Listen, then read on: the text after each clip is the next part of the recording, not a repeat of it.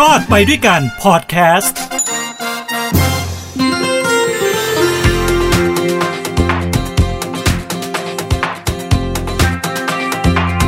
สวัสดีครับ ผมทินโชโกมลกิจครับ นี่คือรายการรอดไปด้วยกันทางหูดีพอดแคสต์นะฮะ กลับมาพบกันอีกครั้งหนึ่งกับข้อมูลดีๆนะที่ผมไปพบเจอมาแล้วอยากจะแบ่งปันกัน แล้วก็อยากจะชวนคุณผู้ฟังเนี่ย ร่วมกันคิดนะร่วมกันถกในประเด็นต่างๆ ที่เกิดขึ้นนะครับ วันนี้ประเด็นของผมก็จะไม่ได้ยืดยาวมากจะง่ายๆนะฮะเรื่องของประเด็นถอดแมสหรือว่าถอดหน้ากากอนามัยนะที่ทางกระทรวงสาธารณสุขนะครับก็จะมีการเตรียมประกาศให้โรคโควิด -19 เนี่ยเป็นโรคประจำถิ่น ในวันที่ 1 กรกฎาคมที่จะถึงนี้นะครับ ซึ่งการถอดแมสถามว่าต่างประเทศตอนนี้เขาถอดกันหมดแล้วนะฮะ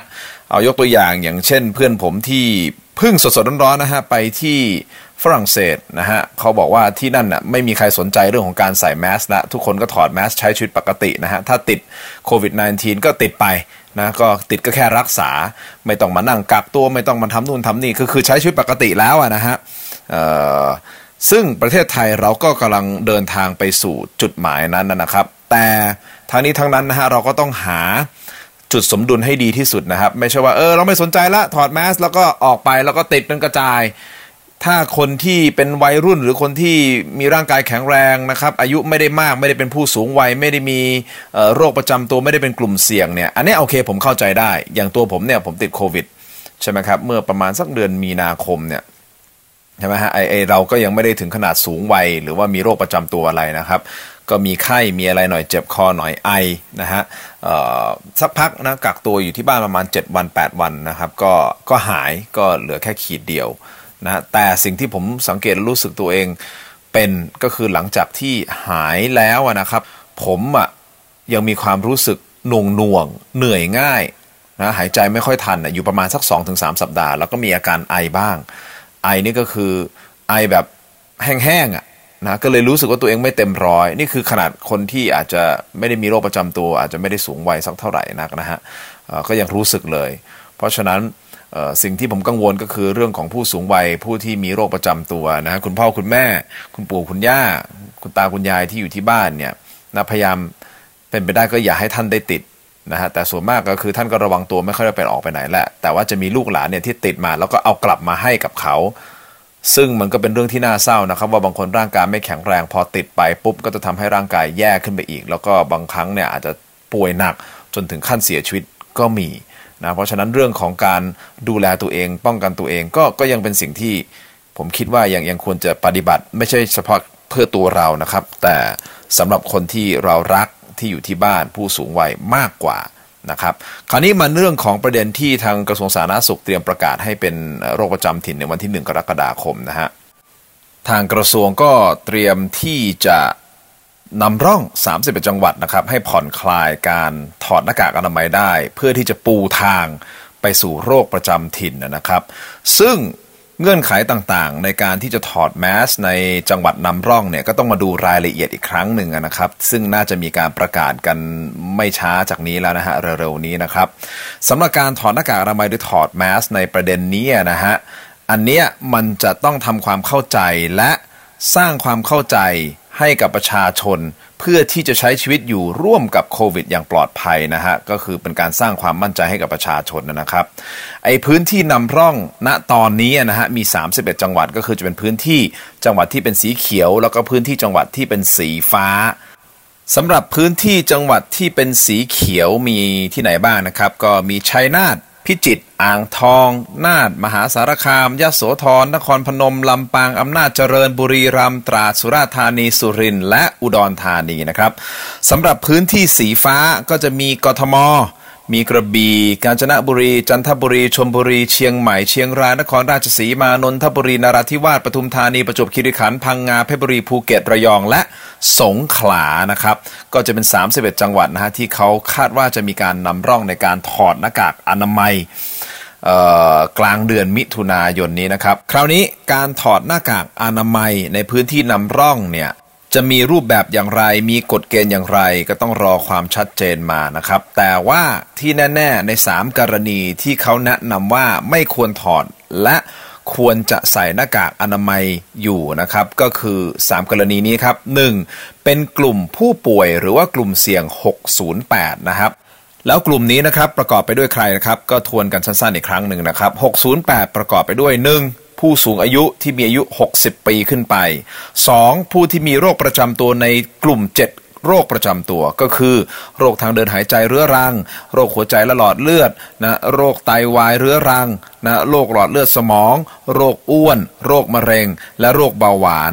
ส่วนกลุ่มสุดท้ายที่บวกเข้ามาเป็น8นะครับ ก็คือกลุ่มหญิงตั้งครรภ์ครับ นี่คือกลุ่ม 608 ที่ยังแนะนำว่าให้ใส่หน้ากากอนามัยอยู่นะครับ โอเค อันนี้คือกลุ่มแรก ต่อกันด้วยกรณีที่2นะครับที่เขาแนะนำว่ายังคงต้องสวมใส่หน้ากากอนามัยอยู่นะครับก็คือ 2. อยู่ในสถานที่ปิดอากาศถ่ายเทไม่สะดวกไอ้ข้อนี้แหละครับคงจะต้องมาตีความนะฮะว่าสถานที่ปิดคืออะไร และอากาศถ่ายเทไม่สะดวกเป็นอย่างไร ยกตัวอย่างครับห้างสรรพสินค้าถือว่าเป็นสถานที่ปิดหรือเปล่าครับสำหรับผมผมก็ถือว่ามันสถานที่ปิดนะ เพราะมันเข้าไปอยู่ข้างในไงถูกต้องมาในห้างสรรพสินค้า ร้านค้าต่างๆ ที่อยู่ในห้างสรรพสินค้า ก็น่าจะเป็นสถานที่ปิดเช่นกัน เช่น ร้านขายรองเท้านะร้านเสื้อผ้าที่มันเข้าไปอยู่ในนั้นนะมันก็คือสถานที่ปิดใช่หรือไม่ แต่ในสถานที่เหล่านี้เนี่ยอากาศถ่ายเทไม่สะดวกหรือเปล่าอ่าไม่น่าจะใช่ อ่า ท่านี้ไม่น่าจะใช่ เพราะว่าในระบบห้างการถ่ายเทของอากาศก็ดีในห้างร้านก็ดีนะครับ การถ่ายเทของอากาศเนี่ยเขามีระบบที่ทำให้มันมีการถ่ายเทได้สะดวก อ่า คราวนี้ก็ต้องมาดูละ นะฮะว่าอันเนี้ยมันเข้าสู่ข้อนี้หรือเปล่าว่าเป็นสถานที่ปิดที่อากาศถ่ายเทไม่สะดวกสำหรับผมผมคิดว่ามันสะดวกนะมันก็เหมือนกับร้านอาหารนะครับที่เราไปนั่งกินถูกต้องไหมฮะซึ่งตอนนี้มันปฏิเสธไม่ได้หรอกร้านอาหารในกรุงเทพเนี่ยไม่ว่าจะเป็นร้านที่เป็นร้านแยกต่างหาก หรือว่าร้านอาหารที่อยู่ในห้างนะฮะอยู่ในศูนย์การค้าต่างๆเนี่ยทุกคนก็ถอดหน้ากากอนามัยกินข้าวกันทั้งนั้นแล้วแหละนะก็ไม่ได้มีใครเกรงกลัวหรือไม่ไม่ได้มีใครมานั่งนอยว่าโอ้โห ปิดหน้ากากอนามัยมันไม่ปลอดภัยก็เขาใช้ชีวิตตามปกติแล้ว อันเนี้ยผมก็เลยคิดว่า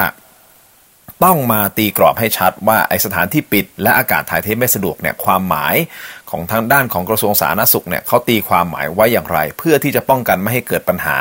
ในอนาคตถูกต้องไหมครับแล้วก็เอามาเป็นข้อกลั่นแกล้งคนหรือเปล่าว่าเฮ้ยเนี่ยคุณเป็นสถานที่ปิดหน้าอากาศถ่ายเทไม่สะดวก ก็ต้องมาตีความว่าไอ้ถ่ายเทไม่สะดวกมันคืออะไรยังไงนะครับ นี่คือกรณีที่ 2 ส่วนกรณีที่3นะครับก็คือกิจกรรมที่มีคนร่วมกันเป็นจำนวนมาก อันเนี้ยพอจะเห็นภาพยกตัวอย่างเช่น พวกงานคอนเสิร์ตพวกนิทรรศการพวกโชว์ต่างๆ ที่จะต้องมีคนรวมตัวกันเป็นจำนวนมาก เป็นหลักหลายร้อยคนหรือเป็นพันคนอย่างนี้นะครับ อันเนี้ยคือเขายังแนะนำว่าให้ใส่หน้ากากอนามัยเพื่อที่จะป้องกันนะครับ อันเนี้ยยังพอเข้าใจได้ถ้าเป็นกิจกรรมในลักษณะแบบนี้นะครับ ทั้งหมดก็เป็น 3 กรณีนะครับ ถ้ามีการผ่อนคลาย การถอดหน้ากากอนามัยในจังหวัดนำร่อง 31 จังหวัดนะครับ ใน 3 กรณีนี้ก็ยังคงแนะนำให้ใส่หน้ากากอนามัยอยู่นะครับ ทั้งนี้ทั้งนั้นก็ต้องดูนะฮะว่าหลักเกณฑ์ในการที่จะถอดหน้ากากอนามัยนะทางด้านของหน่วยงานที่เกี่ยวข้องเขาจะออกมาประกาศอย่างไรนะครับ ก็ต้องรอติดตามกันต่อไปอย่างใกล้ชิดนะครับ เพราะว่าเขาก็คงต้องดูแหละว่าการถอดหน้ากากอนามัยเนี่ยจะถอดในลักษณะแบบไหน เช่นผ่อนคลายกลางแจ้งก่อนไหมในที่กลางแจ้งเนี่ยคุณถอดได้เลยไม่มีปัญหา เช่นลานอเนกประสงค์ด้านนอกสวนสาธารณะนะหรือการใช้ชีวิตที่มันอยู่กลางกลางแจ้งโล่งแจ้งนะฮะที่ไม่ใช่เป็นพื้นที่ปิดนะที่คนไม่มากเนี่ยคุณก็สามารถที่จะถอดหน้ากากอนามัยได้ ซึ่งอันนี้ต้องรอที่ประชุมของสบคนะครับเขาสรุปออกมาว่า จะเป็นอย่างไรนะครับ แต่ทั้งนี้ทั้งนั้นนะฮะทุกอย่างมันก็ขึ้นอยู่ที่ตัวของออคุณผู้ฟังนะอยู่ที่ตัวของเราเองนะฮะว่าเราสะดวกใจที่จะถอดหรือใส่หน้ากากอนามัย อันนี้ผมเชื่อว่าก็น่าจะเป็นสิทธิส่วนบุคคลที่จะ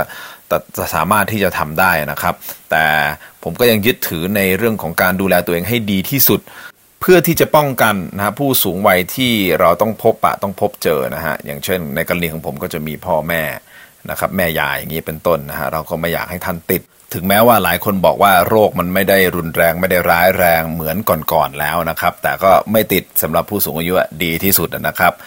นี่ก็มาเล่าสู่กันฟังนะครับ เพื่อที่จะเตรียมตัวเข้าสู่โควิด -19 เป็นโรคประจำถิ่นในเดือนกรกฎาคมนะครับ และอย่าลืมเราก็รับนักท่องเที่ยวเข้ามาเพิ่มขึ้นเพิ่มเพิ่มเพิ่มขึ้นแล้วนะครับ ซึ่งมันก็จะดีต่อเศรษฐกิจของเรา แต่ในเวลาเดียวกันก็ต้องป้องกันตัวเองด้วยนะครับเอาละครับ หวังว่าตอนนี้จะเป็นประโยชน์กับคุณผู้ฟังทุกท่านนะครับ ขอให้ทุกท่านมีความสุขครับ ความทุกข์อย่าได้ใกล้ ความเจ็บไข้อย่าได้มี ขอให้มีความสุขสวัสดีมีชัยนะครับ แล้วพบกันใหม่ในโอกาสหน้าครับ รอดไปด้วยกันกับผมทินโชคมกิจวันนี้ลาไปก่อนครับ สวัสดีครับ